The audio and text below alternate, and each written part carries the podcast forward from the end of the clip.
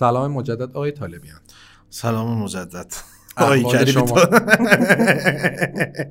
ما خب توضیح هم داده بودیم که پادکست این هفته رو برای اینکه تازگیش نیفته داغ باشه دو تیکش کردیم. یه تیکش پلیستیشنه که زودتر تماشا کردین یعنی در از یه هفته دقیقا بعد از قسمت بازی اسپیلبرگ و المنو و یه تیکه دیگه هم که الان می‌خوایم بهش بپردازیم که مربوط به پرونده اصلیمون میشه رو تو همون زمان همیشگیش دارین تماشا می‌کنید و گوش می‌کنید. اگر می‌خواید این کامنت رو بذارید که چرا زمانش کم شد من همین اولش توضیح داده باشم که کامنت رو نذارید که چرا زمانش کم شد. میگم زمانش همون همیشگی بود ولی برای اینکه نسوز موضوع داغه و خیلی منتظر بودن و گفته بودن که صحبت بکنید در رابطه با بازی پلیستیشن. ما اون جدا سازی و اینا رو انجام دادیم. ما دیگه دیدیم play گفتیم خب به این طرفدار پلی استیشن یه حال اساسی یه جوری گفتی پلی استیشن الان دارن اون تو سایت می نویسن که این دوتا پول گرفتن. اینا دارن این کارو می‌کنن. آقا تمام آدمایی که منو می‌شناسن می‌دونن من عاشق هیلو و Gearsم می‌دونن که ایکس باکس همه کنسول های ایکس باکس رو داشتن. من یواشکی بهتون میگم چیزی من؟ سگاه این چون نداره کنسول دیگه تو بازی سعی کرده خودشو بیطرف جلوه بکنه. این فن سگاه اگه روزی منتظر گیم گیر مایکرو میکرو چیه بیاد بره هر پنج رنگشو بخره. یه همه میشناسنت کسا جون دست یگانه دیریم کستار ایران بودی. خود سگا میگه دوتاش با چه انگیزه دیریم که از تو ایران خریدی واقعا؟ دیگه همه می‌دونستن که پی اس کلا قضیه رو جمع می‌کنه. امروز داشتم می... چی می‌دیدم؟ خیلی دارم ژانگولر می‌زنم تو آفتاپی که اون یکی درباره سونی حرف نزدیم تو آفتاپی که این یکی درباره سونی نکته آوردم که داشتم ریویل ایونت های اون ریویل که چیز می‌کنه رپ می‌خونه نه ریویل ایونتی که سونی هر سری برای معرفی کنسول جدیدش می‌ذاره رو می‌دیدم. بدون هیچ شکی معرفی پلیستیشن وان با اینکه فسیل دو فیلم برداری در حد دو و اینا. الان دو ها میان خفتم می‌کنن. فیلم برداری در حد زاغه نشین های بمبئیه. ولی یه نکته که داره قشن بامب بامبه این یعنی چیز معرفیه. میان کنسولی که با تیزر خیلی کوتاه نشون میدن و قیافش اون موقع هم کسی کر نمی‌کرده که مثلا قیافش چه شکلیه. نینتندو 64 که شبیه کنسرو ساترن هم که کلا وی اچ دستگاه وی اچ بودش. من واقعا دلم واسه این طرفدار نینتندو تو ایران میسوزه یعنی هیچ جای دنیا مثل ایران نیست که انقدر ملت هیت میگن اقلیت آره اقلیت خیلی هم اقلیت نینتندو فند لایوز مدرز میان فردا روز را میندازن تو میاد زلا براشون میاد کلی عشق می‌کنن و اینا. بعد طرفدار پرشن ایکس باکس چی چیکار چی می‌زنی؟ چی اینا بازی می‌دونی من مطمئنم بیشتر از همه از چی هرس می‌خورن خب چون سر طرفداری از هلیوکس مشابهش تجربه کرد این چیه با مال بچه ها چرا قیافش اینجوریه؟ یعنی می‌خوام ماشینو بکنم بابای من خوبه. ببین میاد مثلا دارم رچت بازی می‌کنم. چند سالته اینا رو بازی می‌کنی؟ بابا پدر من ربطی نداره. اوکی خب بازی نمی‌کنم. فرداش داریم گاد اف همینا رو بازی می‌کنی اینجوری روانت خرابه دیگه موهات ریخته. میگم پدر من این الگومه. من به خاطر این موهامو کوتاه می‌کنم. این شکلی باشه. دلیل دیگه نداره. این چیزا رو می‌خواستم بگم. کنفرانس تو E3 94 که سونی معرفی کرده پی اس میان تیزر نشون میدن و همه چیز و اینا. بعد میگه که حالا می‌خوایم مدیر سونی آمریکا رو بیایم بگیم که یه توضیحات brief description ی داشته باشه و این دسته رئیس سونی آمریکا میاد 299 دلار. drop mic میره. یعنی هیچی دیگه نمیاد. 299 دلار. می‌دونی دلیلش چی بوده که به خاطر همزمانیش تو با رونمایی از Saturn بوده. اینو گفتن قشنگ Saturn 399 بوده. 499 بوده. خیلی گرون بوده. بعد پلیستیشن هم سخت افزارش بهتر بوده. همین که ارزون تر بوده. قشنگ drop mic کردن. یعنی همین روی کرده تو E3 2013 با پی اس 4 و ایکس باکس هم می‌تونستن انجام بدن ولی ندادم جایزه خاص ترین رونمایی هم می‌رسه به رونمایی ایکس باکس اورجینال با حضور راک. دیدی کوتر رو پوشیده؟ اصلا نمیاد بهش. یه دونه عینک اینجوری هم زده. اصلا خیلی غلطه فازش. عینک اون موقع فیلم چیزر بود چی بودش؟ بازی کرده بودش. اما عینک داشت دیگه خیلی عینک گیر کرده بود روش مدت زیادی از اون استفاده کرد. آره ولی واقعا یادش به خیلی زمانایی آدم میشستش نگاه میکردش کنسوله رو میآوردن رو دست کنسول فلانی. یه سر پی اس می‌گفتن آقا اینو چجوری بلند کردن؟ نه نه چیز بود ایکس باکس 360 بودش جوری یه دستی اومده بود فیلس نه دامته یک فیلسفزی که یه دستی اومده بود گرفته بود ملت اومده چیز بود؟ هیچ کدوم نبودن. کی یکی از مسئولای مایکروسافت بودش. این کی الان مدیر عامل لیورپول؟ پیتر مور. پیتر مور.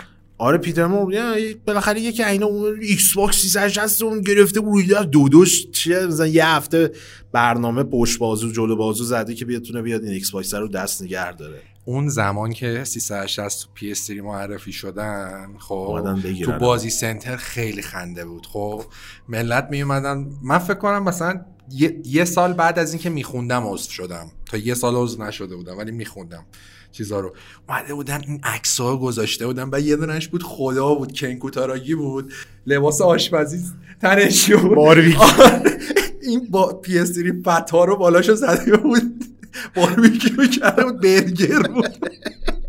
عملا اون موقع فقط همین استفاده رو می‌شد از اون خیلی ولی انصافا انصافا کنسول سونی مخصوصا PS جز سگ جون ترین کنسول ممکن. آره. من PS از ده تا پله فکر کنم با اون وزن افتاد زمین و من این PS رو فکر کنم به ده نفر قرض دادم سر Metal Gear 4 به ده نفر واقعا قرض دادم.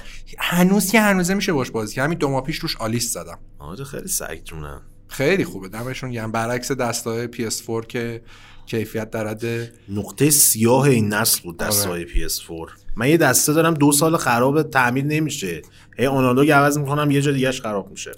خب بریم سراغ پرونده. یه نکته جالبی داره قبل از شروع. من اینو بگم که ما پروندهایی که رفتیم همیشه از زاویه حالا مثلا سوم شخص بوده. یک روایتی رو انجام می‌دادیم که یک بابای اومده بود یا چند نفر تنظیم کرده بودن. ما اومدیم اونو با یه سری اطلاعاتی خودمون داشتیم قاطی کردیم. این شماره یه کار جدیدی کردیم و اونم اینه که روایت این سری ما اول شخصه. روایتی برای خلق و ساخت بازی محبوب کرش بندیکوت از طرف آقای اندی گاوین یا اندی گوین اگه هر کدوم حالا بود شما ببخشید. اگه ما اشتباهی گفتیم. و ایشون خودش اومده یک مطلب خیلی طولانی و جالبی نوشته که محمد زحمت کشیده و ترجمهش کرده. یک سری اطلاعات دیگه هم من بهش اضافه کردم خیلی البته نیست. و این شماره این بار از دید اول شخص و از دید آقای اندیگاوین که یکی از دو مؤسس استودیو ناتی داگ بوده. می‌خوایم داستان خلق و ساخته شدن کرش رو براتون تعریف کنیم. از این منظر فکر کنم کار جالبی باشه و امیدوارم شما هم خوشتون بیاد. یکی از معدود داستان ساختهایی هستش که خود سازنده اومده ریز به ریز همه موضوعاتی که مطرح بوده رو بهشون در از پرداخته. چه حالا چیزایی هن که شما می‌بینید تو جریان تجربه کردن بازی از گرافیکش گرفته تا gameplay. تا چه کلک ها و ترفندایی که زدن و محدودیت های PlayStation One تو اون زمان دور زدن تا بتونن یه بازی رو توسعه بدن که لحاظ گرافیکی واقعا تو اون نسل و تو اون سالها جزو یکی از بهترین ها و برترین ها در زمینه جلوه بصری و گرافیکی بودش. خیلی از بازی اون موقع همزمان می اومدن با Crash Bandicoot ولی نه حتی لحاظ art direction نه حتی لحاظ بحث فنی اصلا توان رقابتش رو نداشتن. دلیلش هم نکته‌ای که وجود داشت این بودش که خب اندی گوین یکی از برنامه نویس های قهار اون زمان ها و اون دوران صنعت بازی بود و حالا توضیح میدیم که چی کارا کردن که بتونن محدودیت های کنسولی که شاید الان سخت افزارش رو نگاه بکنید یه جوک بیمزه باشه. حتی از 11 دو صفر هم به نظر ضعیف در میاد سری جدیداش که دادن روش واتساپ هم داره. ولی تونستن اونا دور بزنن. چهار تا کرش ساختن که یکی از اون یکی بهتر شده بودش. و این قسمت ما می‌خوایم در رابطه با کرش بندیکوت یک صحبت بکنیم که شاید تونست تو اون دوران برای حداقل ایرانیا تبدیل بشه به یک نماد خیلی جذاب و شخصا اعتقاد دارم که برای کسانی که اون موقع خیلی به شکل جدی اومدن گیمر شدن جای Mario و Sonic و به عنوان یک نماد video game پر کرد تو ذهنشون. به راحتی. به راحتی. چون همین الان که نگاه بکنید تجربه این چند سال اخیر نشون میده که چقدر ما ایرانیا تشنه بازی کردن Crash یم. حتی اصلا خیلی اصلا براشون فرق ندارن بازی بد باشه خوب باشه فقط Crash باشه این فازه رو داشته باشه و این remake های سه‌گانه اصلی و Crash Team Racing کاملا نشون دادش که همچنان موفقم و این محبوبیت جهانیه. فقط ما نبودیم که درگیر آی جی آی نبوده که فقط ما ایرانی ها درگیرش بشیم. کل دنیا خوششون اومده فروش نسخه ریمیک ها کاملا این موضوع رو نشون می‌داد.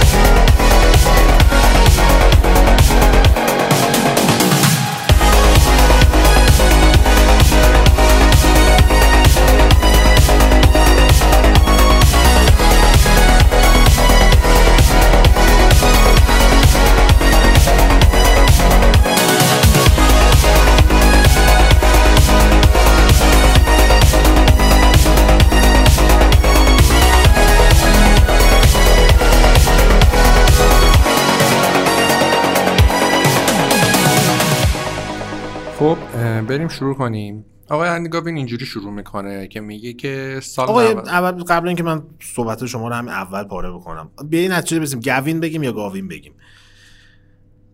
گوین بگیم راز... راضی باش. برو آره. مشتری شو. شروع کار اینجوری که آقای اندی گوین میگه که سال 94 بود. استودیو ناتی دا یک استودیو بود که هنوز دو نفره بود. من بودم و بله. چیز ادامه نده مسئول کیمیایی. همه که بعد بفهمم فهمید آره. میگه من و جیسون روبین بودیم.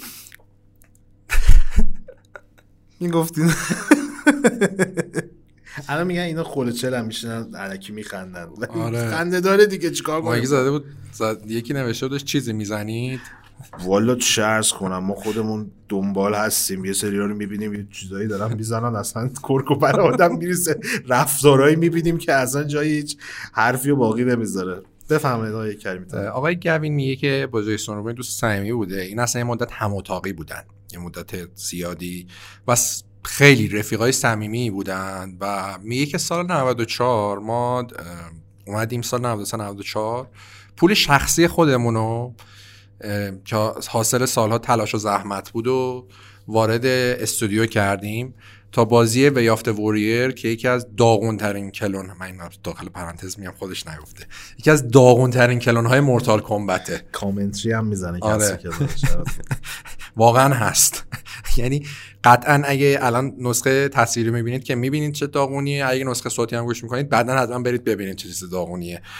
و بازی Way of the Warrior رو میاد با همکاری کمپانی Universal که اون موقع بخش سرگرمی داشته به اسم Universal Interactive. میاد برای کنسول 3DO منتشر می‌کنه. این کنسول 3DO یه کنسولی بوده که خالق EA درستش کرده. یکی از دوتا خالق EA اومده این کنسول درست کرده. شرکت Panasonic هم همکاری کرد. کنسول به جایی نرسید. داغونی بود برای آره. ولی خب یه مدت توی بازار بود و یه برهه خیلی کوچیکی هم خیلی کوتاهی هم پرفروش بود خیلی کوتاه منتها بعد میگه که ما با مسئولین Universal صحبت کردیم. قرار شد یک سفری داشته باشیم به لس آنجلس و به استودیوی اصلی Universal توی لس آنجلس. برای همین شروع می‌کنم به سفر یک سفر سه روزه و میگه که آقای گوین میگه که من به واسطه اینکه خیلی دیگه تمرکزمو گذاشته بودم روی بازی سازی MIT رو رها کردم. MIT رو رها کردم که کامل بیام روی پروژه بعدیمون کار کنم و میگه که اصلا پشیمونم نیستم. خب منم بودم پشیمون نبودم. داداش کرایس ساختی اصلا نیازی نبوده آره ولی خب ببین دیگه تو اون زمان بهترین دانشگاه های آمریکا آره. به رشتهش هم میخورده برنامه نویس بوده و خیلی ریسک دکترا هم داشته میخونده. خیلی ریسک قابل توجهیه و میشه ازش خیلی درس گرفت که ببینین ریسک و جای مناسب اگه انجام بدی نتیجهش چقدر خوب میشه آخه نکتهش هم اینه که داشتن می‌رفتن Universal بعد می‌گفت استودیو ما مثلا بغل استودیو اسپیلبرگ بود. عین چیزی که تعریف می‌کنه این اسپیلبرگ خیلی خوشش اومد از ما هر میریم میاد. گفتم که شماره حساب نده بهش. خیلی حساب کتابمون داره عقب میفته کسشون بفهمه. و یه سفر سه روزه می‌کنن از بوستون به لس آنجلس.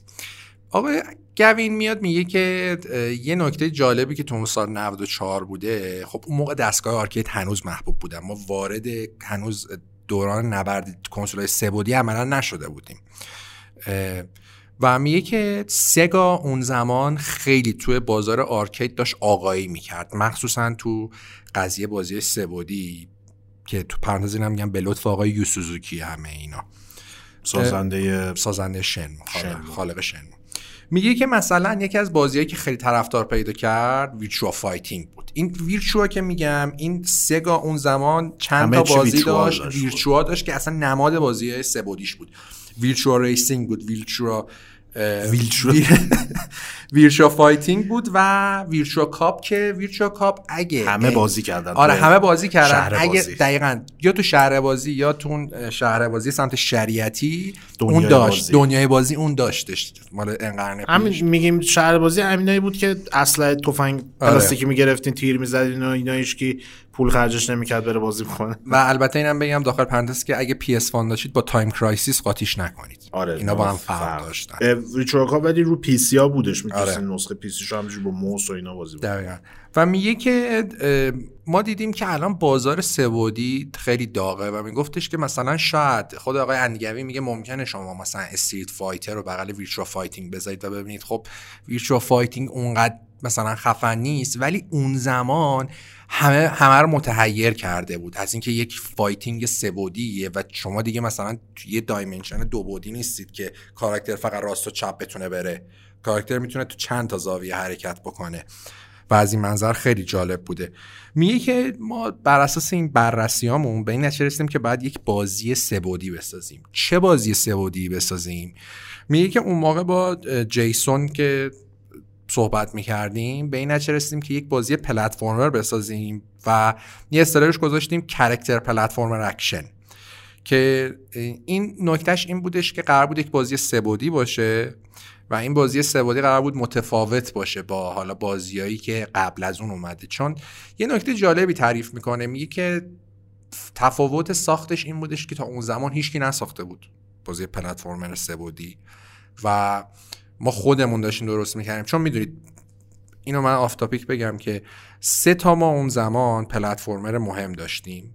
یکی کرش بود یکی بابزی بود که بابزی به شدت فیل شد یکی از بدترین بازی تاریخ شد بابزی تیردی و یکی هم سوپر ماریو 64 این ستاد همشون هم تو یه بره داشتن ساخته می شدن فکر کنم به اختلاف یکی دو ماه همشون هم اومدن. و آقای گوین اینجا داره توضیح میده که چه جوری شد که ما رفتیم سمت ساخت کرش. خب اندی گوین و جیسون روبی خودشون طرفدار سرسخت بازی های پلتفرمر بودن. بارها به این موضوع اشاره کردن که دلیلی که اصلا تصمیم گرفتن بیان به سمت این ژانر رو کرش رو از خلق بکنن. تأثیری بودی که از بازی مثل دانکی کانتری و نسخه های مشابه و بازی های همژانرش گرفته بودن. چیزی که خب توی دهه 80 و 90 به واسطه تولیدات سگا و نینتندو تونسته بودش طرفدار زیادی پیدا بکنه ولی خب تقریبا میشه گفتش که 99 درصدشون شکل و شمایل کاملا دو بودی داشتن و شاید درصد اندکشون هم که سعی کرده بودن وارد فضای سه بعدی بشن فقط از ترفندهای استفاده کرده بودن تا اون حس سه بعدی بودن رو منتقل بکنن. مثل فکر می‌کنم یه نسخه از سونیک بودش که از دوربین isometric استفاده میکردش که یک فضایی شبیه به بازی های سه بعدی رو منتقل بکنه. کسا به این نکته اشاره کردش که جیسون روبین و اندی گوین یه سفر سه روزه رو شروع کرده بودن تا برن به لس آنجلس و اونجا با مسئولین و مدیرای یونیورسال یه نشست و صحبتی داشته باشن. خود گوین توضیح داده که تو روز روز دوم سفرش رو موقعی که داشتن از شیکاگو رد می شدن به منطقه رسیدن که خیلی ازش به عنوان قلب مسطح آمریکا یاد می‌کنن. منطقه‌ایه که هیچ پستی بلندی توش وجود نداره. خیلی از فیلم های مطرح جاده ای آمریکا هم توی این منطقه ساخته شده که جاده های مستقیم و صاف بدون پیچ و طولانی توی کویر و صحرا و این چیزا اونجا قرار گرفته و مطرح کردن که تو روز دومی که داشتن این سفر رو پشت سر می‌ذارن ایده به ذهن ایده به ذهنشون رسیده و روش به توافق رسیدن که حالا انگلیسیشون میگم خودشون تحت عنوان سونیک اس ازش یاد می‌کنن. ما میگیم نشیمنگاه سونیک. موضوعیتی هم که داشته و دلیلی هم که داشته که این به این اسم بین خودشون در از شناخته می شده این بوده که خب یه بازی پلتفرم سبودی باید به هر شکلی که شده دوربین پشت سر کرکتر توش قرار بگیره و مخاطب مدام پشت سر و نشیمنگاه کرکتره رو می‌بینه. و خب سونیک هم که گذاشتم مودی بوده که می‌خواستن هم منتقل بکنن به واسطه این واسه یکی از قسمت های سونیک اصلا بوده. نمی‌دونم قسمت چند بود که یه حالت سه بودی داشت. توی بوناس آره. لولاش بود که این بعد چپ و راست فقط می‌تونستی بری. تو کنم اون سونیکی بود که ناکلز اولی بار توش سونیک سه بود فکر کنم یا دو بودش. اینش دقیق یادم آره. نیست. که ناکلز و اولین ما معرفی کردم بوناس لولاش هم اونا بودش می‌تونستی یه فاز سبودی برید محیط هم شکل کروی داشتش یعنی می‌رفتی میومد سمتت که اون در از ایلوژن سبودی بودن رو بهت منتقل بکنه ولی سبودی نبود دیگه دو بودی بودش. ماجرایی که به وجود اومد این بودش که خب اینا ایده رو پیدا کرده بودن و بعد به این پروبال می‌دادن تا بتونن که به یک نتیجه برسن. از طرفی تیمی و لازم داشتن تا بتونن مراحل توسعه رو جلو ببرن. چون بازی یه بازی سبودی بودش و تا اون زمان اصلا کنسول سبودی وجود نداشتش و موضوعاتی توی توسعه یه بازی به وجود می اومد که نیاز به یک سری نیروی جدید رو به وجود میاره. خودشون توضیح دادن که بعد از اینکه بوستون رو ترک کردن اولین کارمندی رو که قرار بوده روی کرش کار بکنه استخدام کردن که یکی از دوستای قدیمی اندی گوین بوده که توی MIT باش آشنا شده بوده. دیو بگت این برنامه نویسی بوده که در اصل از قبل با گوین آشنا بوده و بعدا اضافه شده. نفر چهارمی که تیم اصلی رو شکل میده کسی نیست جز مارک سرنی.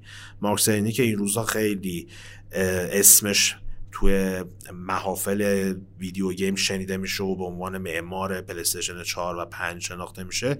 اون موقع خب مدیر بخش video game یونیورسال بودش و یکی از چهرههایی بودش که روی شکلگیری و اوج رسیدن کرش هم نقش مستقیمی رو داشته.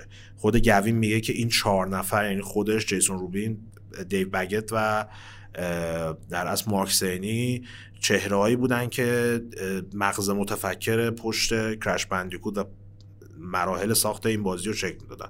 اون موقع هم خب مارک سرنی اسم و رسم زیادی داشته برای خودش. روی بازیهایی مثل ماربل مدنس و سونیک دو کار کرده بوده خیلی برش داشته حرفش و همه به عنوان یک دیولوپری که الانش رو نگاه نکنه نک ساخته و اینا اون موقع برای خودش یالو کوپالی داشت و سرصدایی داشتش.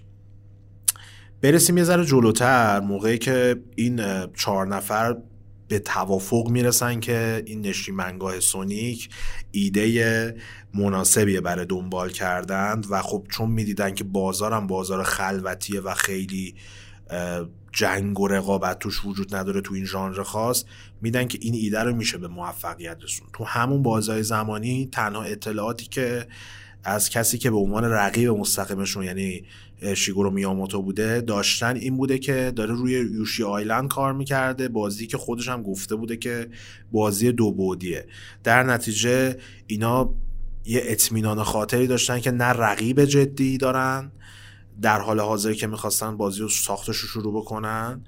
و یه بازار خیلی مناسبیه که با هدف قرار دادن افراد کم سن و سال و گیمرهای کم سن و سال می‌تونه فروش خیلی خوبی هم توش به دست بیاد و کسب بشه.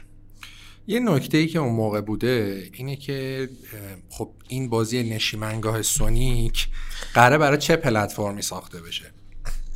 آقای گوین میاد میگه که ما اومدیم پلتفرم رو پلتفرم رو گذاشتیم کنار هم دیدیم که خب ما یه دونه 3DO داریم که براش Way of Warrior ساخته بودیم. راست کار ما نیست. به درد نمی‌خوره. و خود خب Way of Warrior هم یونیورسال منتشر کرده. بود یعنی خود یونیورسال آقای سرنی هم موافق بودی که 3DO به درد نمی‌خوره. بریم سراغ یه کنسول دیگه. میگه که سگا هم سگا 32X رو زده بود که در اصل یک اضافه شونده به Genesis بود. این ایده کنسول بین نسلی که مثلا ما تو PS4 Pro می‌بینیم یک version متفاوتی چیه؟ اولین بار سگا این کار عملا انجام داد با سگا دی و سگا 32 ایکس. میگه که ولی خب سگا 32X خیلی زشت بود. بعد ور میگه خب Saturn م بود. Saturn م اصلا معماری خوبی نداشت. ما چند بارم قبلا گفتیم که واقعا یکی از دلایل شکستش تو نسل این بود که خیلی معماری سختی داشت. بازی نوشتن برای سخت بود. قدرتمندم نبود اونجوری که باید باشه. میگه که یه کنسول دیگه هم بود آتاری جگوار بود که اصلا راجبش صحبت نکنیم. یه پرانتزم من باز کنم اینجا. اون 32 ایکسی که کسا میگه معروف به فرانکنشتاین کنسول ها چون اگه تصویرش هم الان ببینید می‌بینید که یه حیولای عجیب غریبی سه تا تیکه سخت افزاری رو هم دیگه سوار شده و یه اینجوری برج رفته بالا اصلا سیما سیماش خیلی سخته وصل آره کردنش. آداپتور می‌خوره این سیما بعد به هم دیگه وصل بعد آداپتورش هم از ایناست که دو تا تیکه می‌گیره تو برق یعنی خیلی سه دردسر یه ماشین فرانکنشتاین قسمت نرد بود. فوق العاده آخرش با تیر با تیر آره. کمون می‌زنه 32 ایکس دیگه. دقیقاً اون قسمت انگری ویدیو گیم نرد و اگه خواستید حتما برید ببینید خیلی بامزه است راجع آخرش می‌ذاره اونجا با تیر سر دار با تیر کاج می‌زنه 32 سر سوراخ می‌کنه. بعد میگه که خب ما همه این کنسول دیدیم که هیچی به درد نمی‌خوره. با نینتندو هم که اصلا نمی‌خواستیم کار کنیم می‌خواستیم به رقیب نینتندو شیم تنها گزینه‌ای که داشتیم پلی استیشن بود. میگه که اون موقع برای ما خیلی جالب بود چون سونی تا قبل از اون اصلا داخل بازار کنسولا نبودش و الان می‌خواست کنسولی بسازه کنسول پلی استیشن که کنسول سه بعدی بود و ما هم وقتی صحبت کردیم دیدیم خیلی کنسول مناسبی مناسب ترین کنسولی که ما می‌تونیم براش بازی بسازیم. خیلی جالب اصلا میاد میگه که ما هیچ وقت به این دلیل نبود که بریم قراردادی مستقیم با سونی امضا کنیم. به این دلیل بود که رقیب دیگه ای واسه کنسول دیگه ای نمی‌تونستیم اون چیزی که می‌خوایم و بسازیم. پلی استیشن تنها گزینه بود. میگه که برای همین یک هزینه زیادی کردیم که البته اینجا خب یونیورسال هم دیگه شریک بود. 35 هزار دلار. سال 94 داده بودن که dev kit پلیستیشن وان رو بگیرن. و خیلی جالبه دفکیت هر دیدی مثل این ضبط های آیوا قدیمی هست خب یه چیز خیلی عجیب غریبیه و خب خودش هم میگه که خیلی چیز عجیب غریب و گنده بود ولی خب بیلد نهایی کنسول نبود دیگه. دفکیتش بود. مثلا همین منظر چیز تو والد ایرانیه که دفکیت PS5 هم توهم زده بودن که این قرار کنسول بشه دیدیم که نشد. آره. و جالبه که میگه 35 هزار دلار دادیم و اینا خریدیم. بعد یک اتفاق خیلی جالبی افته آقای گوی میگه که سونی تجربه ساخت کنسول نداشت. نه تنها تجربه ساخت کنسول نداشت تجربه ارتباط با دیولپران هم به اون صورت نداشت مخصوصا دیولپرهای خارج از ژاپن. میگه که موقعی که ما این دف رو گرفتیم خب برامون یک ماشینی بود که همه چیش مخفی بود. ما بعد متوجه می شدیم که در این ماشین قدرتمند چه چیزی نهفته است. و میگه که مشکلی که داشتیم این بودش که اون دفترچه که نوشته بودن برای اینکه چجوری باید با این کنس با این دفگیت کار کرد؟ ترجمه مستقیم از روی ژاپنی بوده و یه سری جاها انقدر احمقانه ترجمه شده که ما اصلا نمی‌فهمیم. گفت من جیسون میشستیم اینو میخوندیم و اصلا نمی‌دونستیم چی اینو نوشته. بعد خودش جالب میگه مثلا یه سری کلمات خیلی بامزه استفاده شده بود. می‌گفت این کار ما رو حتی بیشتر کرد. بفهمن اصلا آره. چجوری بعد برای موضوع بسازن. دقیقا. البته بعدا میرن با سران سونی سران آمریکای سونی یک جلسه ای می‌ذارن و خب یک سری اطلاعاتی تبادل می‌کنن بین خودشون اینا. ولی میگه خب به عنوان مثلا کسی که برنامه نویس بودم خیلی برام جالب بود این قضیه که این دفترچه اصلا من چی نوشته و همین یک زمانی از بود. از اونجا میگه که میاد راجع به این صحبت می‌کنه. آقای اندیگاوین که می‌گفت اصلا چی شد؟ کرش به کرش تبدیل شد. ایده همونطور که محمد گفت نشیمنگاه سونیک بود. حالا این چجوری کرش شد؟ گفتش که من و جیسون صحبت می‌کردیم و به این نتیجه رسیدیم که ما باید یک چیزی برای پلیستشن بسازیم که پلیستشن فاقدمونه میگه که سگا سونیکو داشت و نینتندو ماریو رو. خب ولی سونی هیچی نداشت. سونی مسکات نداشت نماد نداشت. چیزی که بخواد به عنوان اینکه بازار حالا کود... نمیگم کودکان نوجوانان و اینا رو بخواد به دست بیاره نداشتش. ببخشید. و از این منظر بهترین کار برای ما این بود که یک بازی platformer ی بسازیم که یک کاراکتری داشته باشه کاراکتر محور باشه. اما اولم گفتیم برای کاراکتر پلتفرم اکشن کاراکتر خیلی مهم بوده. و میگه که خب مهمترین چیز اینجا بوده که ما باید چه کاری انجام بدیم که این کاراکتر کاراکتر جذابی باشه. آقای گوین میگه که اون زمانی که ما داشتیم بازی رو میساختیم دوباره کارتونه جذاب و با ساختار کلاسیک دوباره محبوب شده بودن. میگه که ما اون زمان به طور مثال سیمپسون رو داشتیم. و کارتون دیگر رو داشتیم. DuckTales DuckTales رو داشتیم. و میگه اون زمان خیلی محبوب بودن اینا و دوباره کارتون داشت به جایگاه اصلی خودش می‌رسید. نمی‌دونم این که مال تو بود من گفتم. نه. آه. بعد میگه که سونی ولی در عوض هیچی نداشتش. می‌گفت خب برای این ما رفتیم مهمترین کاری که باید می‌کردیم که آقا چه حیوانی ما می‌خوایم به کاراکتر اصلا تبدیل کنیم. خیلی جالبه که آقای گوین میگه که مشخصا میگه که هیچ وقت طرفدار ماریو به اون صورت نبوده ولی عاشق دانکی کانگ بوده.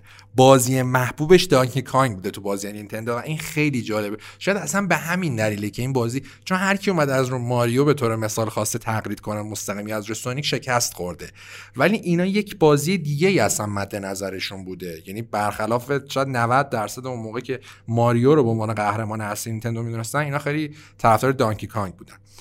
میگه که اون زمان شخصیت تاز خب که حالا بر اساس یک حیوانی به اسم تاسمنیان دویل یا شیطان تاسمانی خیلی طرفدار داشت. تازه احتمالا تو لونیتونز می‌دونید همون که شبیه گرگ این تورنیدو میشه آره دقیقاً.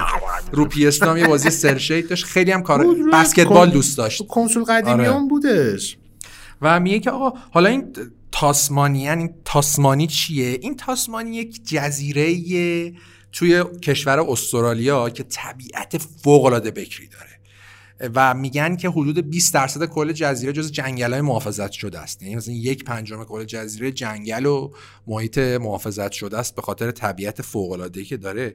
میگه ما رفتیم یک کتابی خریدیم که ببینیم چه حیواناتی یا بهتر بگیم چه پستاندارانی اونجا زندگی می‌کنن. با توجه به محبوبیت تاس تصمیم گرفتیم بریم بگردیم ببینیم خب چه چیز جذابی می‌تونه اونجا باشه. میگه که دو تا حیوان ما برامون دو تا حیوان رو گذاشتیم توی لیستمون.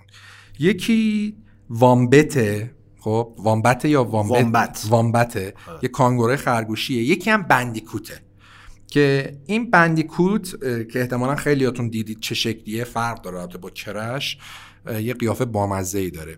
میگه این دوتا رو گذاشتیم که یکی از این دوتا حیوان رو به عنوان مسکات خودمون و mascot سونی در نظر بگیریم.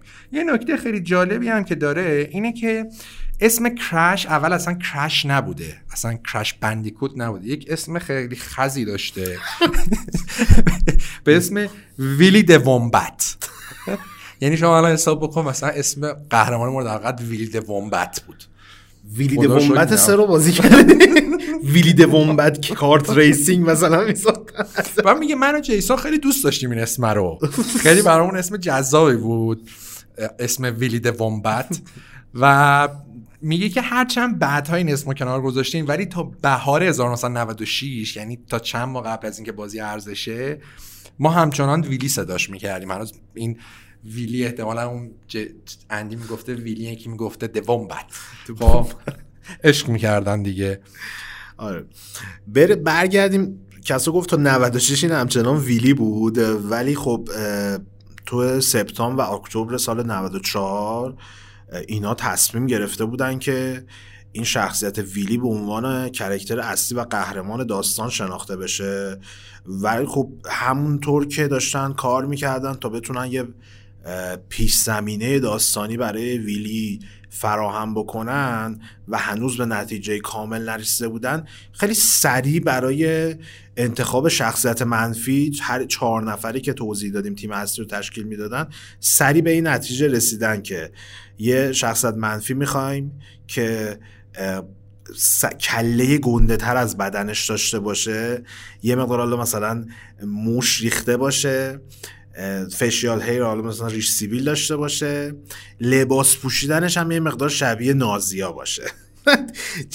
همه توضیحات و description ی که دادن برای شخصیت بد کارتونی قشنگ مناسبه. کاملا مناسبه و نتیجهش چیزی نشده جز دکتر نئو کورتکس که کاملا هنوز که هنوزه هر کس حرف از کرش می‌زنه. امکان نداره کرش بازی کرده باشین و به همون مقدار به عنوان یک character منفی به کورتکس علاقه نداشته باشین. چون دقیقا همونطوری که میگن فلسفه حضور بتمن وجود جوکره و بالعکس کرش هم دقیقا همچین موضوعیتی و نسبت به کورتکس داره. اگر کورتکس رو ازش هست هر موقع که کورتکس شخص منفی اصلی نیست واقعا اونقدی کیف نمیده.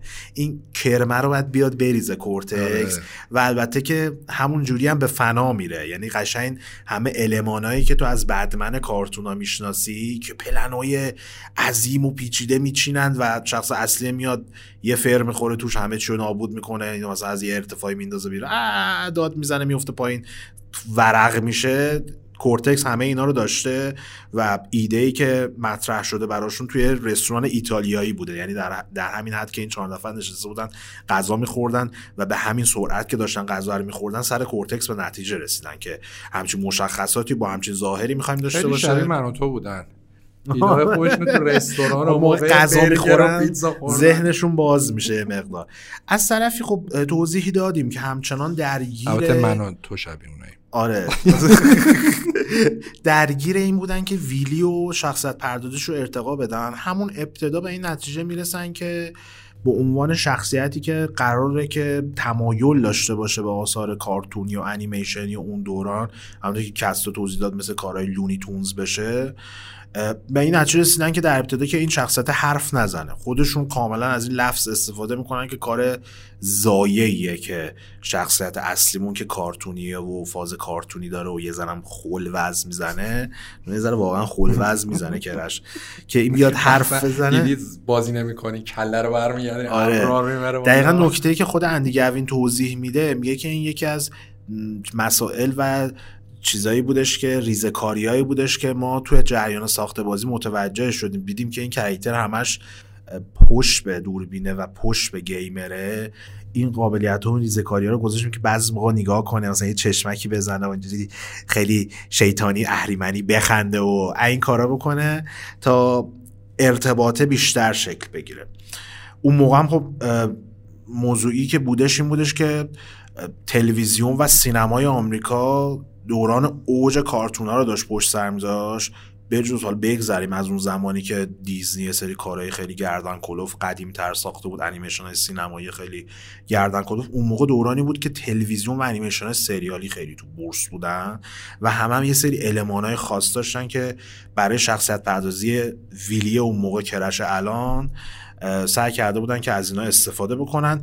راه حل رو برای اینکه بتونن این حس و این فضا رو منتقل بکنن توی بازی راه حلشون این بودش که برن سراغ طراحهای هالیوودی.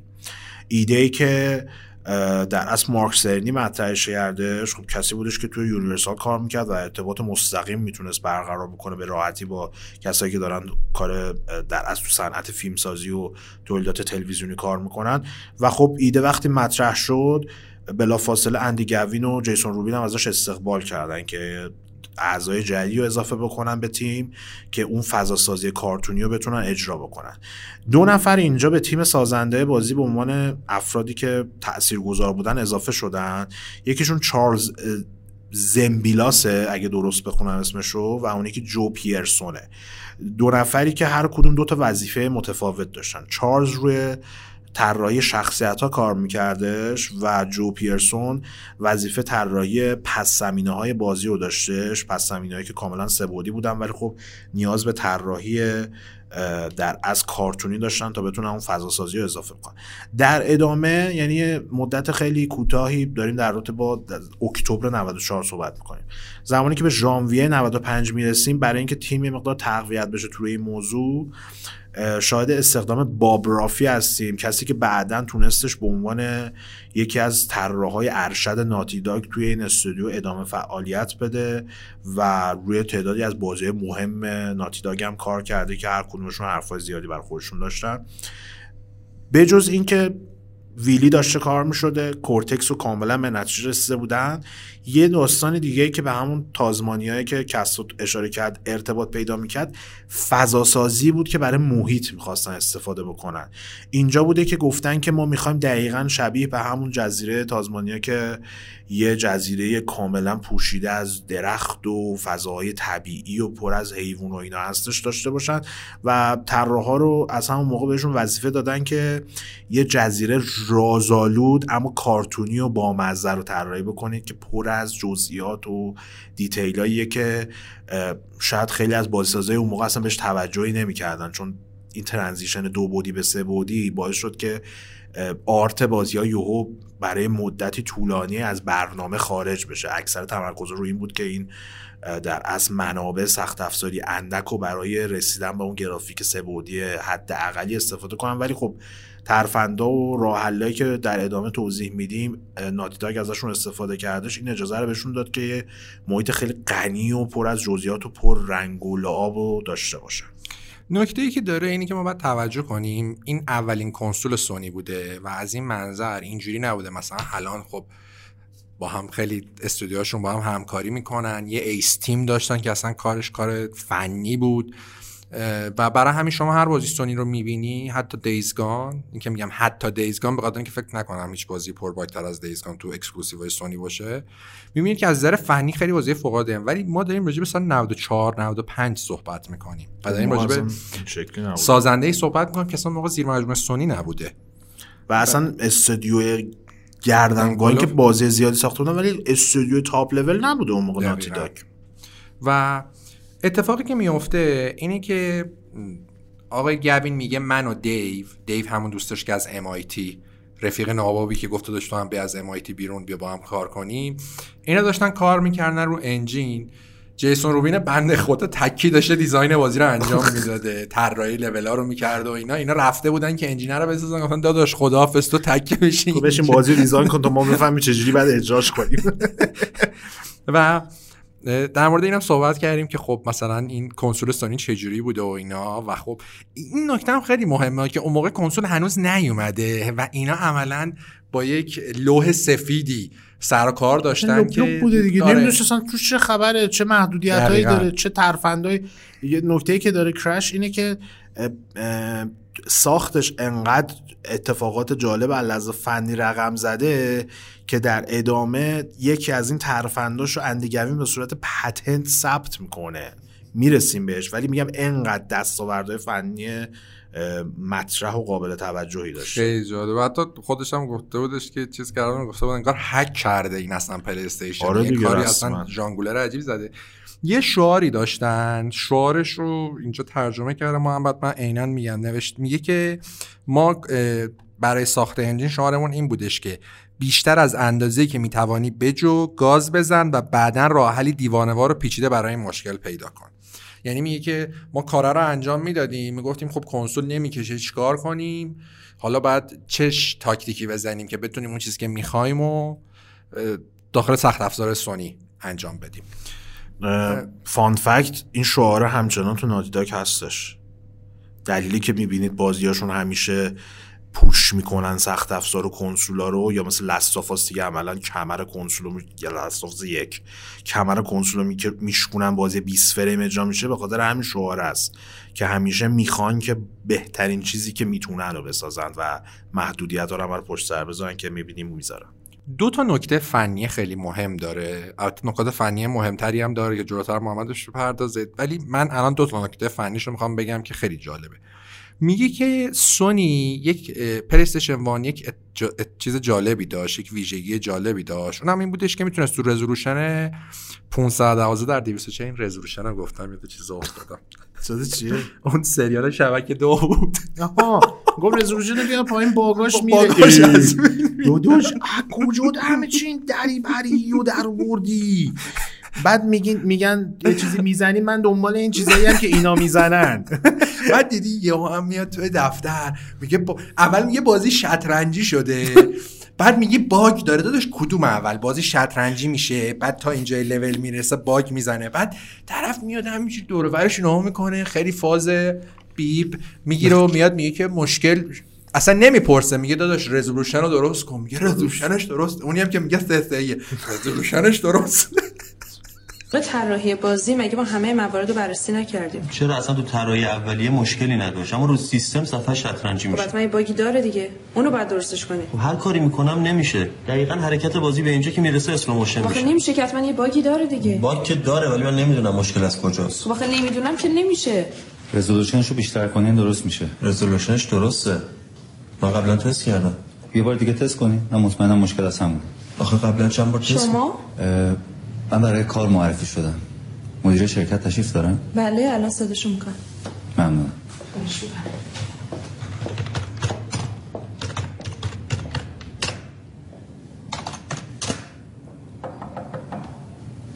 عجیبه درست شد.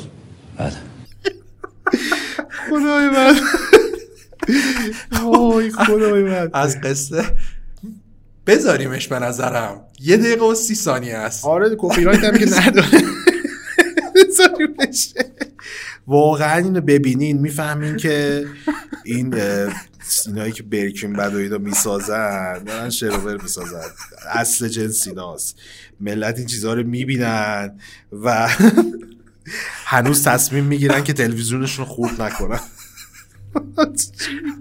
چیکار می‌کنه؟ ببین جالبترین نکتهش اینه که نه سلام اینه علیکی میاد تو خیلی فاز این که آره من مثلا خفنم. این کار بازم درست این کار باز نمی‌بینه. اصلا نمی‌دونه یارو داره چیکار می‌کنه. میگه باگ زده این چش بسته.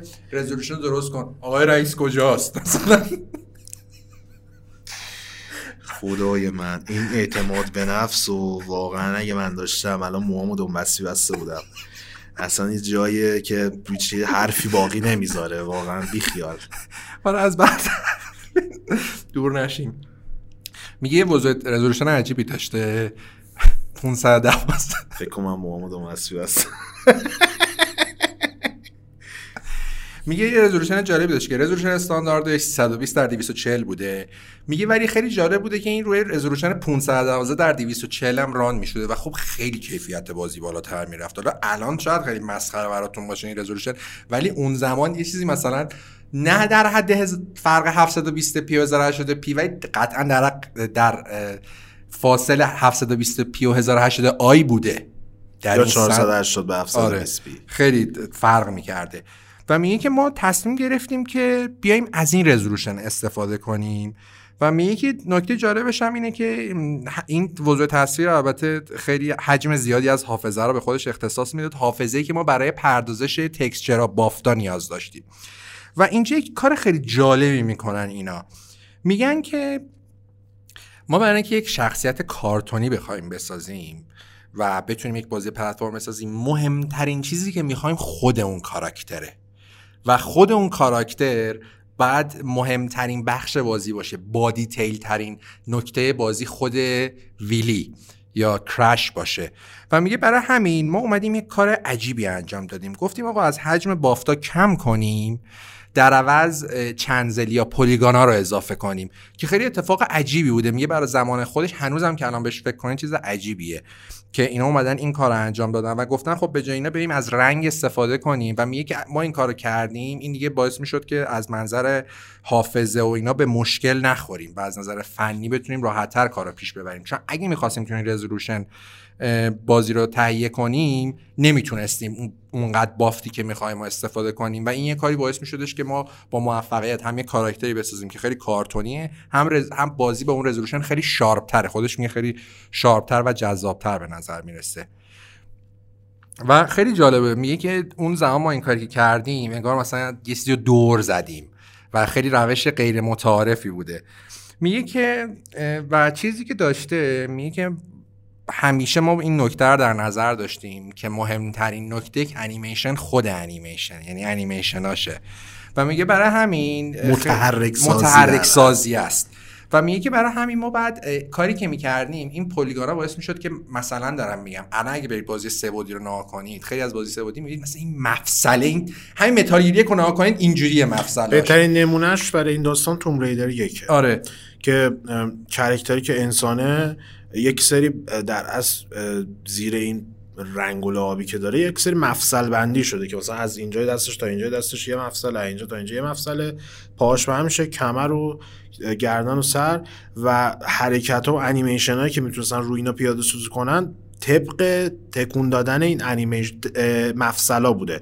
شما فکر کنید یه دونه از این اسکلت هایی هست که بر آزمایشگاهه انیمیشنی که به اون اسکلت می‌دونین بدین فقط همون جایی که مفصل اسکلت آره. تکون می‌خورن فقط اونا بوده. ولی کارتون خیلی هم شبیه چیزه شبیه عروسک های زشته. آره. الان اینا کنی انگار دست مثل فرانکشتاین دست سر از کندم وصل کردن. اینجای لارا پا رو کندم وصل کردن. ولی کرش اصلا این مشکل نداره. همین الان برید ببینید نکته جالبش همینه به خاطر اینکه خیلی پلیگاناش بیشتره.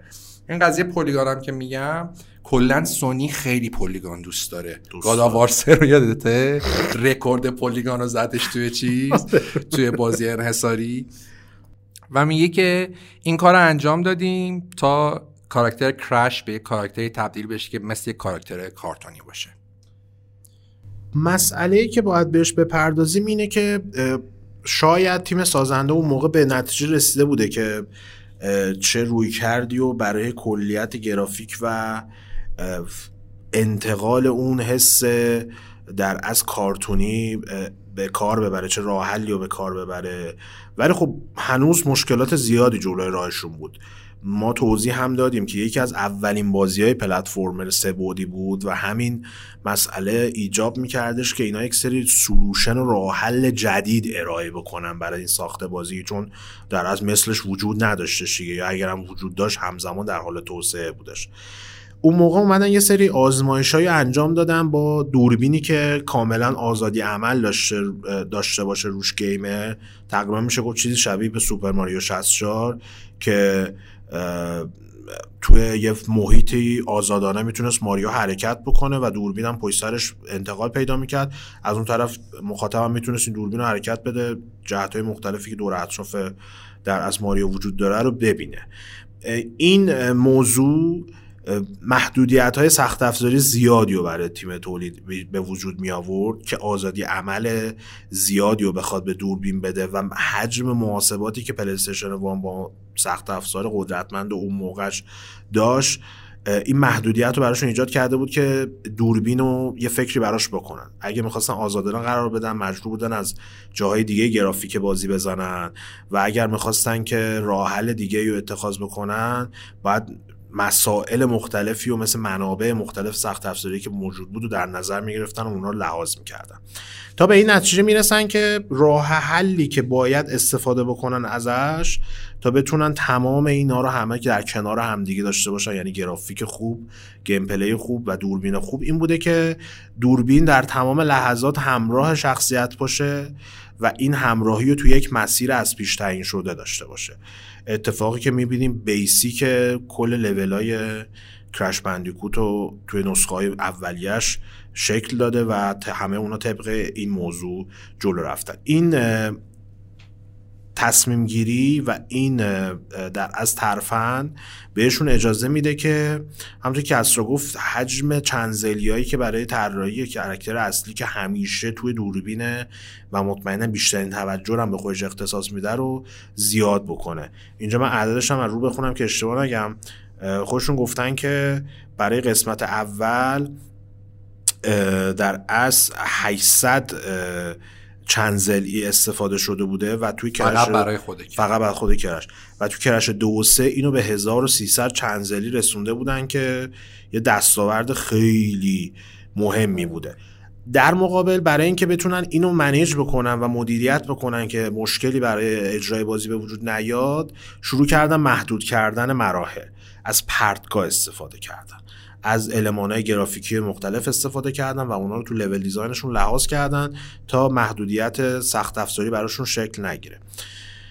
بارها به این مسئله اشاره کردیم که گرافیک اون موقع کرش نسبت به بقیه بازی سبودی یه سر گردن بالاتر بوده. از موضوعاتی که کمک کرده بود به این مسئله این بودش که تیم توسعه از یک در از واحد پردازشی خیلی قدرتمند استفاده می‌کرد برای کارهای گرافیکیش که واحد پردازشی گرافیکی بودن که اون موقع جدای از کامپیوتر شخصی همون پی سی ها در اختیار فقط استودیو فیلمسازی و انیمیشن سازی بزرگ دنیا قرار می گرفتن که بهشون در از به صورت کوتاه شده میگن SGI این unit های خیلی قدرتمند گرافیکی بودن.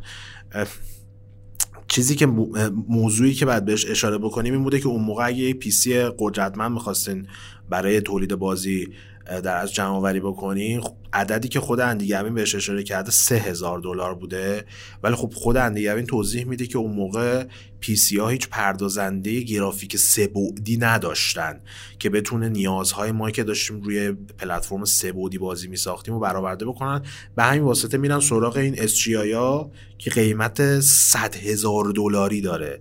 یعنی شما حساب بکنید 35 هزار دلار اونا برای dev kit خرج کردن و حالا unit های گرافیکی آوردن که 100 هزار دلار هر کدوم قیمت داشته و خب مقایسه بکنیم سخت افزارشون رو متوجه این اختلاف قیمته میشیم. من اینجا نوشتم که یه کامپیوتر معمولی اون موقع معمولی منظورم ضعیف نیستش معمولی یعنی عرف.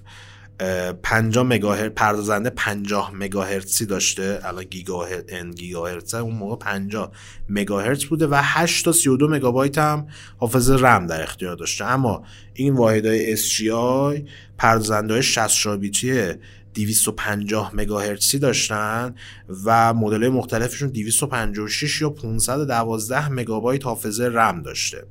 نکته ای که باعث می شده اینا توی زمینه طراحی گرافیک سبودی دستشون خیلی باز باشه و سرعت هم ببخشن به پروسه تولید. چون چیزی که خود اندیگوین توضیح داده این بوده که هر کدوم از مراحل رو که می‌خواستن یه پردازش بگیرن ازش یه خروجی ازش بگیرن این واحدای SGI بعد برای 24 ساعت مداوم کار می‌کرده تا یه لول و اینا خروجی بگیرن. در شرایطی که اگه می‌خواستن این وظیفه رو بر عهده کامپیوتر معمولی پی سی معمولی اون موقع بذارن بعد چند تا؟ 5 تا 8 تا کامپیوتر رو برای 24 ساعت در کنار همدیگه به صورت همزمان میذاشتن تا این پردازش رو انجام بده. در نتیجه تصمیم های گرون قیمتی اون موقع گرفتن ولی خب تصمیمشون همه جواب داده و در راستای نیازهایی بوده که داشتن. من تکمیل حرف محمد بگم که این SGI ها رو برای ساخت فیلم های ترمیناتور دو و جوراسیک پارک استفاده کرده بودن. خیلی جالبه یه جمع برمیاره میگه که سافتوری هم که ما می‌خواستیم استفاده کنیم آره. خیلی گرون بوده. میگه از که سی هزار دلار بوده و خیلی هزینه زیادی بوده. برای اینکه میگه اون زمان خیلی جالبه که یکی از نکات جالبی که آقای گوین میگه اینه که میگه اون زمان شما نمی‌تونستی این چیزی که ما میساختیم واسه PC بسازی. آره مثلا سیستم عاملی هم وجود نداشتی که بخواد اون بکنه. مثلا با DOS می‌خواستی چی اجرا کنی نهایتا؟ ما هم ویندوز چی بوده؟ جز version اول ویندوز خیلی دو ویندوز 3 و 1 بوده چی بوده؟ آره. حالا شاید هم اشتباه بگم ولی مسئله که وجود داشته این بوده که امکان اجرا شدنش برای بازار PC gamer ها وجود نداشته تا اون لحظه. دقیقا. یه از این مرحله که جلوتر میرن آقای گوین میگه که وارد مرحله شدیم که gameplay بخوایم بسازیم. و یکی از چالش های بزرگ ما همین بود. یه صحبت جالبی می‌کنه. میگه اگه شما برگردید به گذشته و ببینید به طور مثال بازی platformer از کجا نشأت گرفتن میاد یه مثلا جالب Pitfall می‌زنه که سال 1980 اومده. Pitfall اگه نمی‌دونید بدونید که عملا پایه‌گذار بازی platformer ه. یعنی اولین بازی platformer ی که شما می‌شناسید. ویدیوشو دارم می‌بینن. آره. ساخت Activision بود اینجوری با طناب میره میاد. و بعدا هم دیگه به دست فراموشی برده شد. یه, یه نسخه واس PS2 هم دادن ولی دیگه نتونست کاری از پیش ببره به اون نمادی که می‌خواد Activision تبدیل بشه. میگه از Pitfall بیاین جلوتر. عملا همه بازی platformer یک سری بازی دو بعدی بودن که یک سری ساختار خیلی خطی داشتن. میگه در اکثر موارد شما باید کاراکتر از چپ میبردید راست.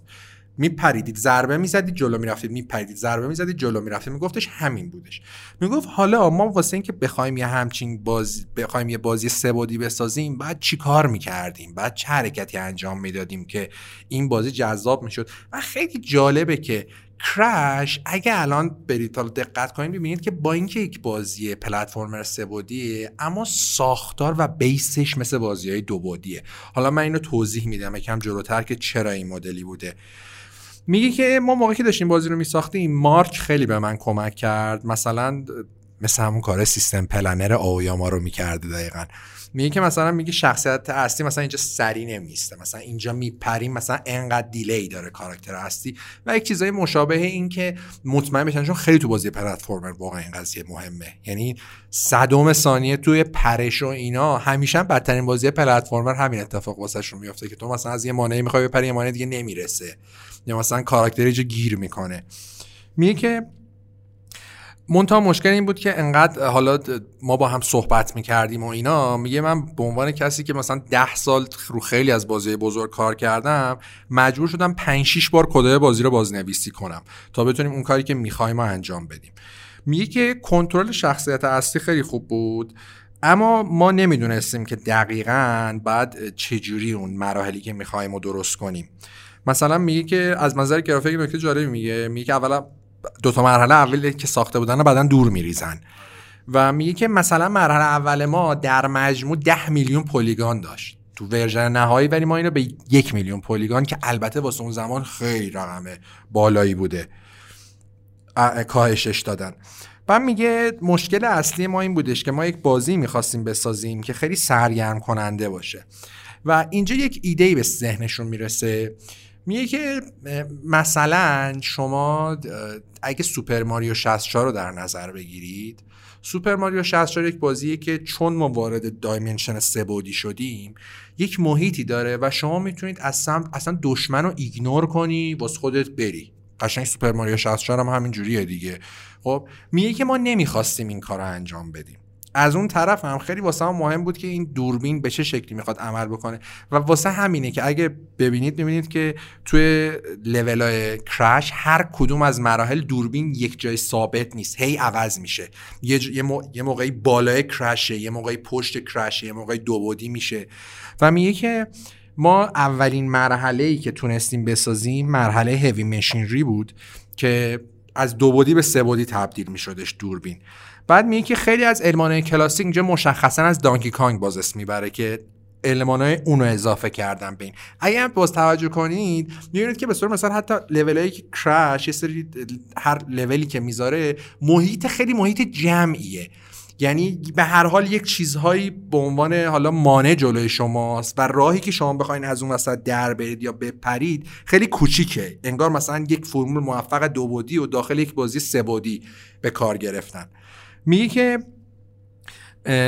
یه سری از مراحل هم مثلا دوربین بالای ویلی بود که من گفتم و میگه که یه سری چیزای جالب داره. مثلا میگه که نوبت سه مدل مرحله ما طراحی کردیم که تو هر کدوم از این مدل‌ها دوربین یک جای مشخصی قرار داشت و موانع و پلتفرم بازی بر اساس همون جایگاه دوربین ساخته میشدش. مثلا میگه آخرین نوع سومی که طراحی کردیم مرحله کورتکس مرحله Cortex Power بود. می‌گفت که تو این زمانا دوربین کاملا میومد پشت شخصیت اصلی و شما حتی می‌تونستید موقعی روی شونه Crash هم عملا می‌رفت. یه سری لول هم بود مثل اون سری قبلی پادکست صحبت کردیم. آره می‌رسیم بهش آره مثل اون لول هستش تا اینجای کار که داشتن جلو می‌رفتن و روی gameplay کار می‌کردن به نتیجه رسیده بودن که چه نوع لول هایی رو می‌خوان طراحی بکنن. در نتیجه الان یه نقشه داشتن برای انجام کارهاشون و طبق اون نقشه هر چیزی که به درد می‌خورد و نگه داشتن و هر چیزی که به درد نمی‌خورد و حذف کردن. موضوعی که نهایتا باعث شدش که حالا بیان روی این چالش کار بکنن که چجوری این ساختارهایی که حالا به عنوان استانداردمون انتخاب کردیم و رشد بدیم و ارتقاشون بدیم به حدی برسن که بتونن gamer رو جذب کنن و باعث بشن که این فرایند پشت سر گذاشتن gameplay پلتفرم بازی لذت بخش بشه. کسای اشاره کوتاهی بهش کردش. اینجا کاملتر توضیح بدیم. بعد از اینکه اینا اومدن دو تا لول اول رو طراحی کردن که خودشون هم توضیح دادن که یه مقدار درجه سختی پایینتری داره که دروغ میگن. الان به این بازی کنین. اشکتون در میاد. اون دو تا لول اولش رو رد بکنی آره. که خودشون میگن این دو تا لول اول ساختار آموزشی داشته. توش میان فرمولاسیون های مختلف برای دوربین و لول دیزاین رو معرفی می‌کنن. یه دونش دو بعدیه یعنی در از گرافیک سه بعدیه نمای دوربین دو بعدیه یه دونش همجوری پشته و نوع دیگه که خودشون گفتن الهام گرفته از سکانس در از تعقیب شدن ایندیانا جونز توسط یه سنگ غول‌آسایی که داره همینجوری میغلطه و میاد از فیلم Raiders of Lost Ark فیلم ایندیانا جونز. سکانس هایی که Crash رو به دوربین فرار می‌کنه و پشتشون یه سنگی یا یه چیزی یه هیولای یه چیزی داره دنبالش می‌کنه و شما بعد رو به دوربین در اثر رفتیم سمت اسپیلبرگ. آره. ولی خیلی جالبه این چیزی که داره میگه راجع به این سنگه تو ایندیانا جونز یک دیگه آره. خیلی جالبه آدم الان فکر می‌کنه می‌بینه یک همچین چیزی که توی فیلم بوده چقدر تاثیر بزرگی رو ویدیو گیم گذاشته و هنوز که هنوز تو آنچارتد 4 هم که تو می‌بینی که یک بازی بنچمارک واقعا است خیلی منظرا می‌بینی که همون مدل از ایندیانا جونز یک اینجا اومده تو این بازی قرار گرفته خیلی جالبه اون موقع خب بالاخره اسپیلبرگ خیلی ویژنری بود دیگه فیلماش. هر کدوم یه حرف تازه‌ای داشتن هر کدوم تبدیل می‌شدن به فیلمی که طرفدار پیدا فن پیدا می‌کردن و این سال ده ها فن قضیه میمونه هنوز که هنوزه طرفدارای ایندیانا جونز به خاطر ایندیانا جونز به خونه اسپیلبرگ تشنن که این چه بلایی بود سر این فیلم آوردین. انقدر براشون مهمه چون واقعا تاثیرگذار بوده. یه بخشی از کودکی و زندگی در از سرگرمی محور اون سالاشون رو شکل داده دیگه. همین موضوع برای ما هم هستش. الان کرش بعد بسازن آه چیکار کردی داداش؟ چه گندی زدی؟ نساز دیگه اصلا اصلا همین موضوع برای ما صد می‌کنه. این لول انقدر جواب بودش که ناتی داگ توی کرش دو سم ازشون استفاده کرد. بعدا توی آنچارتد هم ازش استفاده کردم. من حالا حضور ذهن ندارم. تو جک ها نبودم همچین سکانسی. من یادم نمیاد. یه دونه فکر کنم تو جک یک بود. من یادم یه بولدر دنبالمون می‌کرد. اگه اشتباه می‌کنم بهم بگید. همونطور که جای دیگه ما اگه نکته چیزی یادمون رفته اومدین کامنت کردیم و خیلی هم ممنون هستیم ازتون که ما استقبال می‌کنیم. آره که اطلاعات ما هدف اینه که اطلاعات اشتباه به مخاطب نرسه. چه خوب که شما بیاین اینو اصلاح بکنین توی کامنت ها در ادامه خب متوجه میشن که هرچند استانداردها و اصولهایی که تعیین کردن همه مناسب همه جواب میده ولی هنوز که هنوزه یه جای کار میلنگه. خودشون گفتن چیزهایی که توی پس زمینه گذاشتن چیزهایی که توی خلق شخصیت ها طراحی شخصیت ها استفاده کردن. یه حجم زیادی از از حافظه و منابع سخت افزاری کنسول به خودش اختصاص داده و چند تا چاره دارن برای اینکه بخوان محیط ها رو حالا پر کنن و غنی بکنن. چون محیط ها از دید خودشون خیلی خالی بوده و خیلی جزئیات زیادی نداشته. یکی از چارهایی که بوده استفاده از میوه یا اون سیباییه که تو بازی می‌بینین که متاسفانه یه بخش عمده از ویرم رو به خودشون اختصاص می‌دادن و باید یه چاره دیگه و یک راه حل دیگه به عنوان جایگزین برای این میوه ها انتخاب می‌کردن. اندی گوین توی همین روایت اول شخصی که از پروسه ساخت بازی داره میگه یکی از ژانوی... یکی از شنبه های ژانویه 96 با جیسون روبین توی سوار ماشین بودن و داشتن به محل کار می‌رفتن. خودش توضیح میده که اون موقع انقدر فرایند ساخت بازی فشرده و سخت بوده که هفت روز هفته از ساعت ده صبح تا چهار صبح فرداش کار می‌کردن و دوباره می‌رفتن خونه. از ساعت چهار دوباره میخوابیدن چهار صبح تا ده صبحش که دوباره پاشن برن سر کار. اون موقع که داشتن این مسیر رو هر مسیر روزانه و با وجود خستگی هایی که داشتن طی می‌کردن و پشت سر میذاشتن این فکر به ذهنشون رسیده که جواب در از راه حل این ماجرا و جواب نهایی استفاده از جعبه است. جعبه که حالا برند کرشه و برای مدت ها برند ناتیداگی بودش فقط به خاطر یک محدودیت سخت افزاری و محدودیتی که اون موقع به خاطر پلیستشن وان بوده شکل گرفته. حساب کتاب کردن دیدن که با این جعبه ها خیلی کارهای مختلف می‌تونن بکنن. می‌تونه این جعبه ها منفجر شه می‌تونه بشکنه می‌تونه سقوط کنه می‌تونن باش پازل طراحی بکنن می‌تونن چیزای بوناس طراحی بکنن می‌تونن منابع بازی که اون میوه در از فراهم بکنن. چیزی بوده که خیلی باش بازی می‌شده کرد و خیلی می‌شده توی معادله های مختلف قرارش داد و جواب ازش گرفتش و خب سال در از زمستان 95 که در از می‌خواستم وارد بشم به 96 هنوز کار زیاد بوده برای انجام روی بازی ولی خب یکی از راه حلشون که استفاده از جعبه بوده رو پیدا کرده بودن.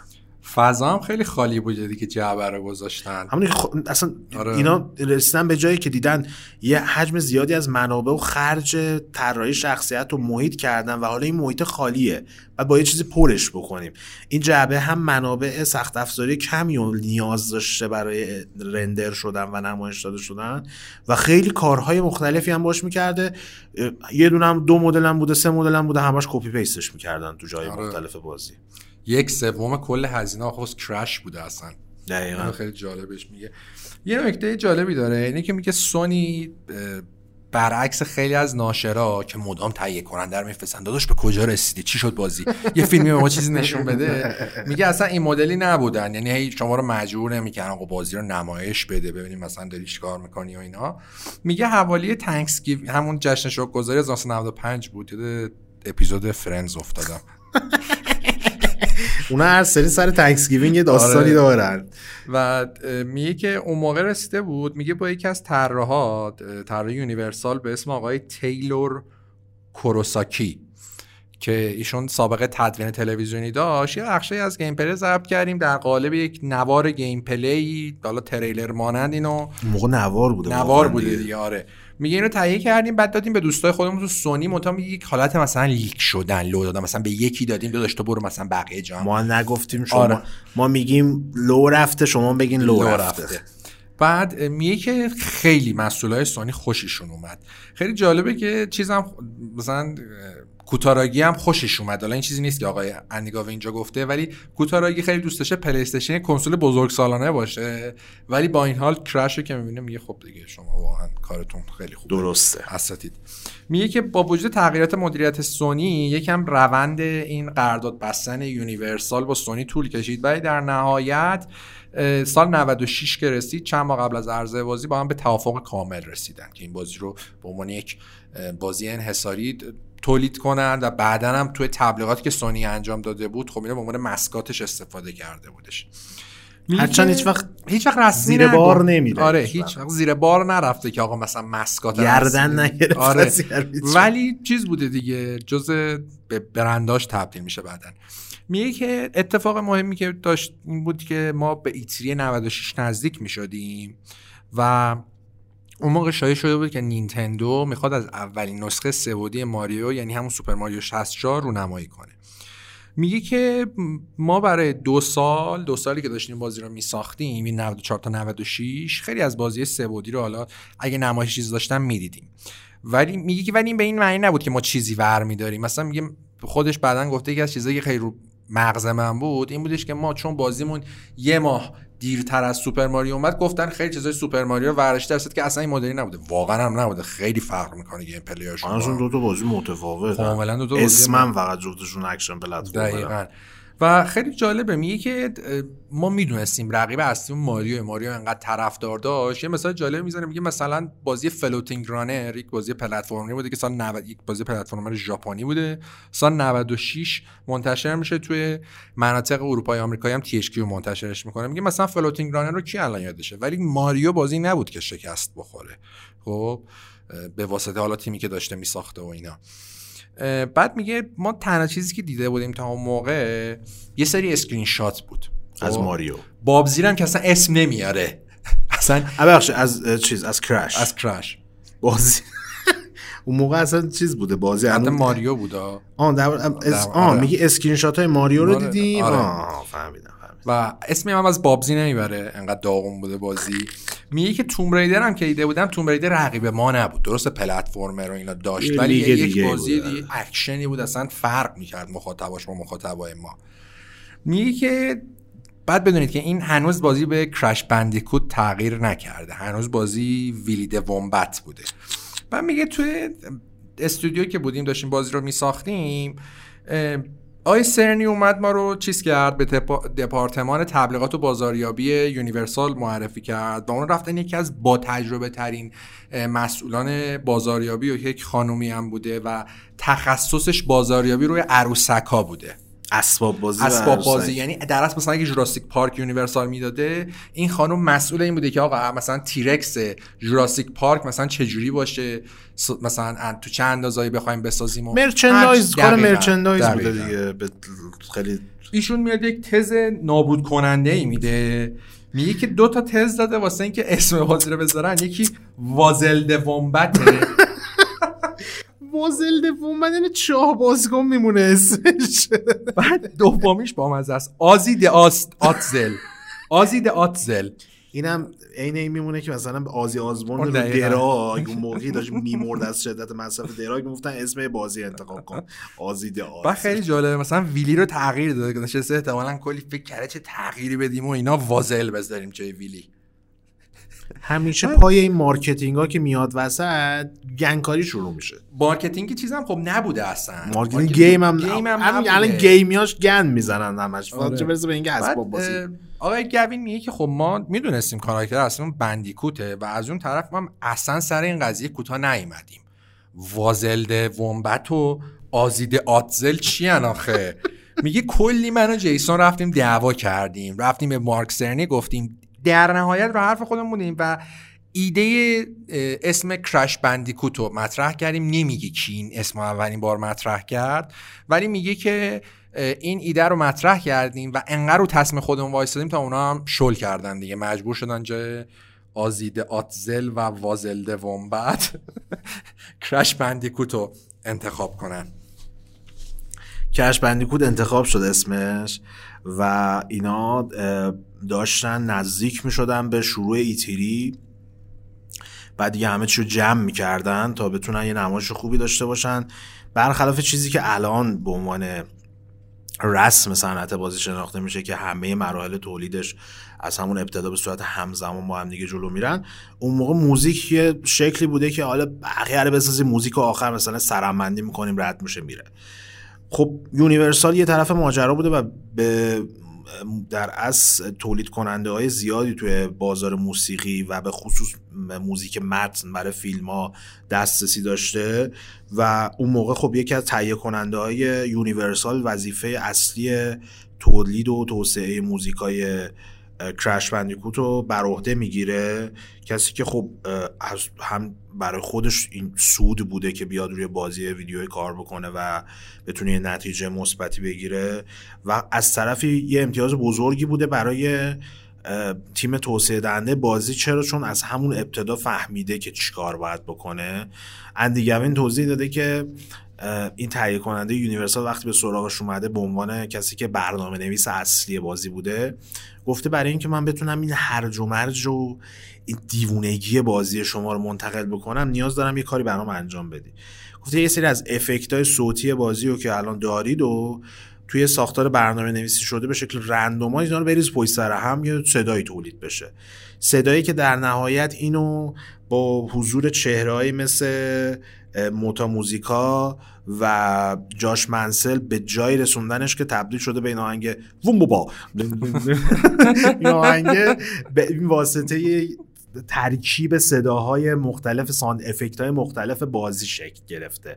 اگر هم نگاه بکنین همه علمان های صوتی از شکستن جعبه تا خورده شدن میوه سیبا تا این spin کردن Crash رو جای مختلف موزیک اول نسخه اول می‌تونیم بشنویم. و موزیک هم اون فاز جزیره رو داره هم کاملا می‌تونه حس و حال یک character ی که انسان نیست و تاثیر گرفته از یک حیوانه رو به شما منتقل بکنه. لوم لوم لوم لوم لوم لوم. تو همینجوری میره این و چیز خیلی mood خوبی داره. بریم یه ذره جلوتر رسیده بود به ایتری اون سال و نینتندو خودش رو آماده می‌کرد تا نینتندو 64 و ماریو 64 رو به شکل عمومی نمایش بده. دو تا نمایشی که میتونستش نسل نسلی که داشت شروع می‌شد و برای اولین بار داشتش روی گرافیک سبودی تمرکز می‌کرد و به نفع هر کدوم از کمپانیا تکلیفش رو مشخص می‌کنه. خود اندی گوین توضیحی داده که ماریو 64 برای تیم تولید کننده کرش مثل شمشیر دولبه بوده مثل تیغه دولبه بوده. از یه طرف خب رقیبشون بوده و رقیب خیلی بزرگی بوده بزرگی بوده و تهدید بوده براشون برای توی حضور توی این بازار. از یه طرف دیگه رقابته و مقایسه شدن کرش و ماریو باعث شده که اسم کرش هم بیشتر به میون بیاد و خیلی بهش توجه بکنن. انقدر این رقابت تنگ و تنگ بوده که اون موقع نه تنها سونی و نینتندو جلوی همدیگه قرار گرفتن برای اینکه به شکل غیر رسمی کرش و ماریو 64 هم مقابل همدیگه قرار گرفتن. کسی به این موضوع اشاره کردش که اندی گوین بارها گفته که از این مقایسه شدنه اصلا خوشش نمی اومده چون واقعا بازی دوتا بازی هیچ ربطی به همدیگه ندارن فقط اسمن مشابه همدیگه و از اون جنبه مسکات بودن و نماد بودنشون شاید شاخ به شاخ می شدن به نوعی. خیلی اعتقاد داشتن که اون موقع کرش از ماریو کپی کرده بوده ولی خب مسئله ای که وجود داره اینه که کرش یک ماه بعد از ماریو منتشر شدهش و خب زمانی که ماریو رو برای اولین بار رو نینتندو 64 نشون دادن کرش محله ساخت بتا بوده. یعنی اصلا بحث کپی و این ماجرا مطرح نمیشه. کما اینکه دوتا بازی انقدری تفاوت داشتن که اصلا نشه مقایسهشون بکنه. خود اندی گوین میگه بیشتر اینکه بازی ما شبیه ماریو باشه که نبوده شبیه Donkey Kong Country بوده. بازی که بارها توضیح دادیم که المانهای مختلفش و اصول مختلفی که تو gameplay ش لحاظ شده بوده کلیت Crash هم شکل داده بوده. در خب نمیشه گفت به Crash بازی تقلیدی و نمیشه گفت خیلی بازی نوع تازه ای بوده. ماریو به واسطه دوربین متفاوتی که داشته ماریو 64 اصلا نتونسته اون گرافیکی که کرش نشون می‌داده رو نشون بده و خود اندیگوی اینا رو از قول اندیگوی میگیم که هرچند خیلی بازی حس تنز رو توی ماریو 64 پیدا می‌کردن ولی لحاظ دید اندیگوین اصلا این بازی بازی نبوده که المانها و نکات تنزی به همراه داشته باشه. خودش خیلی با ادبیات تمسخرگونه حتی به صداگذاری ماریو اشاره می‌کنه که اگه الان به این سراغش ببینین و گوش کنین می‌بینید چه فاجعه بوده. صداگذاری ماریو 64 به خصوص صداگذاری که برای ماریو انتخاب کرده بودن. و نهایتا به این موضوع اشاره می‌کنه. خیلی رو کراس که میگه اگه هیچ هر کسی دیگه جز میاموتو پشت این بازی بود یه شکست بزرگ می‌شد این بازی. ولی خب نوآوریایی که ماریو 64 به همراه داشت نه تنها منتقدا رو جذب بازی کردش بلکه گیمرها هم خیلی علاقه من کردش و تونستش کاریو بکنه که سونیک نتونست انجام بده. یعنی این انتقال از دو بودی به سه بودی و ماریو 64 به بهترین شکل ممکن برای مجموعه سوپر ماریو انجام دادش و اون موقع با وجود محبوبیت چشمگیری که داشت بازم نتونست تاثیر خیلی منفی و روی محبوبیت و فروش کرش بندیکوت بذاره. چیزی که آماری که خودشون اعلام کردن اینه که مجموعه فروش چهار تا بازی که از Crash روی PS منتشر شده Crash Bash و چی چون Naughty Dog نساخته بوده 35 تا 40 میلیون نسخه بوده برای IP جدید روی کنسولی که اصلا تا قبلش کمپانی تولید کنندش اصلا تو صنعت game حضور نداشتش رقم خیلی خیلی خیلی خیلی می‌تونم بگم خوب. و قابل توجهی بوده. رقمی که باعث شدش برای مدتی طولانی نه تنها خیلیا Crash رو به عنوان نماد PlayStation بشناسن بلکه به عنوان یک بازی platformer قابل توجه و با کیفیت بشناسن. روندی که متاسفانه بعد از جدا شدن Naughty Dog از Universal و نهایتا منتقل شدن امتیاز Crash به در از کنترل Activision ادامه داشت و همچنان داشت جلو می‌رفت ولی خب متوقف شد و انقدر بازی در از بی کیفیت و بد ساختن که نهایتا برای چند سال مرد مجموعه. تا تونستن این سه‌گانه اصلی و نسخه چهارم رو remake کنن برای کنسول این نسل و الان هم شایعش هستش که نسخه جدیدش رو برای نسل آینده دارن کار ساختش رو انجام میدن که چیز غریبی نیست. انقدر N. Sane Trilogy فروشش فوق العاده بود. مثلا موقعی اومد که چی بازی نبود که عملا بیمه کرد ساخته شدن قسمت بعدی. یه نکته ای که داشتش اونم این بودش که راجع فروش فکر کنم میگفتش که فروش هفته اول Crash 4 Crash Racing از کل فروش Crash یک بیشتر بوده. اینقدر آه یه چیزی هم درباره همین فروش گفتیم مسئله که بود دوام فروش خیلی زیادی آره. داشته. هر نسخه هم که می اومده روی فروش بهبود فروش نسخه قبلی باز تاثیر میذاشته. و این باعث شده که مجموعا هرچند یهو فروش عجیب غریبی نداشته باشه ولی در طول زمان فهم بیس قدرتمندی رو به دست بیاره و کسب بکنه و به واسطه اونا بتونه فروش خوبی رو تجربه یه نکته دیگه هم که یاد رفت بگی در مورد مقایسه ماریو 64 کرش بود. آه. چون سخت افزار نینتندو 64 به اندازه سخت افزار پلی استیشن قدرتمند نبود و اینکه به جای سیدی از کارتریج استفاده می‌کرد میاموتو تیمش اومده بودن. یک محیط بزرگ open world که نمیشه. sandbox بود. یک محیط sandbox طوری درست کرده بودن که شما بتونید جاهای مختلف برید و کارهای جالبی بکنید. در صورتی که گرافیکش کمتر از کرش بود و اونقدر اتفاق توی صفحه نمیافتاد مثلا. مثل کرش که ده تا اتفاق داره همزمان توی صفحه میفته و از این منظر اینجوری بود که این دوتا بازی خیلی با هم فرق داشتن. هرچند نمیشه گفت واقعا ماریو تاثیر نشه. حداقل کرش 4 عملا کلون ماریو کارت دیگه. ولی در صورت خود سری اصلی واقعا شبیه ماریو نیست. اینم از این از داستان چگونگی و پشت پرده ساخت کرش برای there's a point و مسئله آخرم که من گفته بودم بعدا میگم اون patent ی که اندی گوین ثبت کرده مربوط به مدیریت حافظه رم میشه تا قبل از اون هر بازی رو که مثلا مثال زده خودش از Twisted Metal. این بازی که load می شده یه لول کاملش load می شده و کامل توی رم قرار می گرفته تا بتونن پردازنده ها به رم مراجعه بکنن و اونو وردارن و استفاده بکنن. کاری که کرش بندیکوت کرش بندیکوت یک انجام دادن که امروزه استاندارد شده این بوده که شما هر جایی از لول که قرار دارین و هر آن چیزی که می‌بینید و در از پردازنده بهش روی رم دسترسی داره. ترفندی هم که انجام دادن این بوده که رمو به حافظه رم پلیستیشن 1 و به دسته ها و سبد های خیلی خیلی کوچیک 64 کیلوبایتی فکر می‌کنم اشتباه نکنم تقسیم کردن و اینا رو اگه مثلا توی جدول قرار بدیم هر تیکش مربوط به یه بخشی از مرحله بوده. اگه مثلا از اینجا تا اینجا می‌شده لول یک وقتی کرش اینجا بوده فقط این از در از سبدای حافظه توی ابتدای مرحله استفاده می‌شده و اگه کرش انتهای لول می‌رسیده دیگه اون اطلاعات و جزئیاتی که پردازنده گرافیکی و پردازنده اصلی با دستگاه نیاز داشتن برای بخش ابتدایی تو حافظه قرار نمی گرفته تا بتونن استفاده بیشتری بکنن از حافظه و جزئیات بیشتری رو در هر لحظه با توجه محدودیت هایی که داشتن نشون بدن. چیزی که امروز تبدیل به یک استاندارد شد. الان تو همین کال اف وارزونش که دارن هر روز همه بازی می‌کنن میلیون نفر مخاطب داره.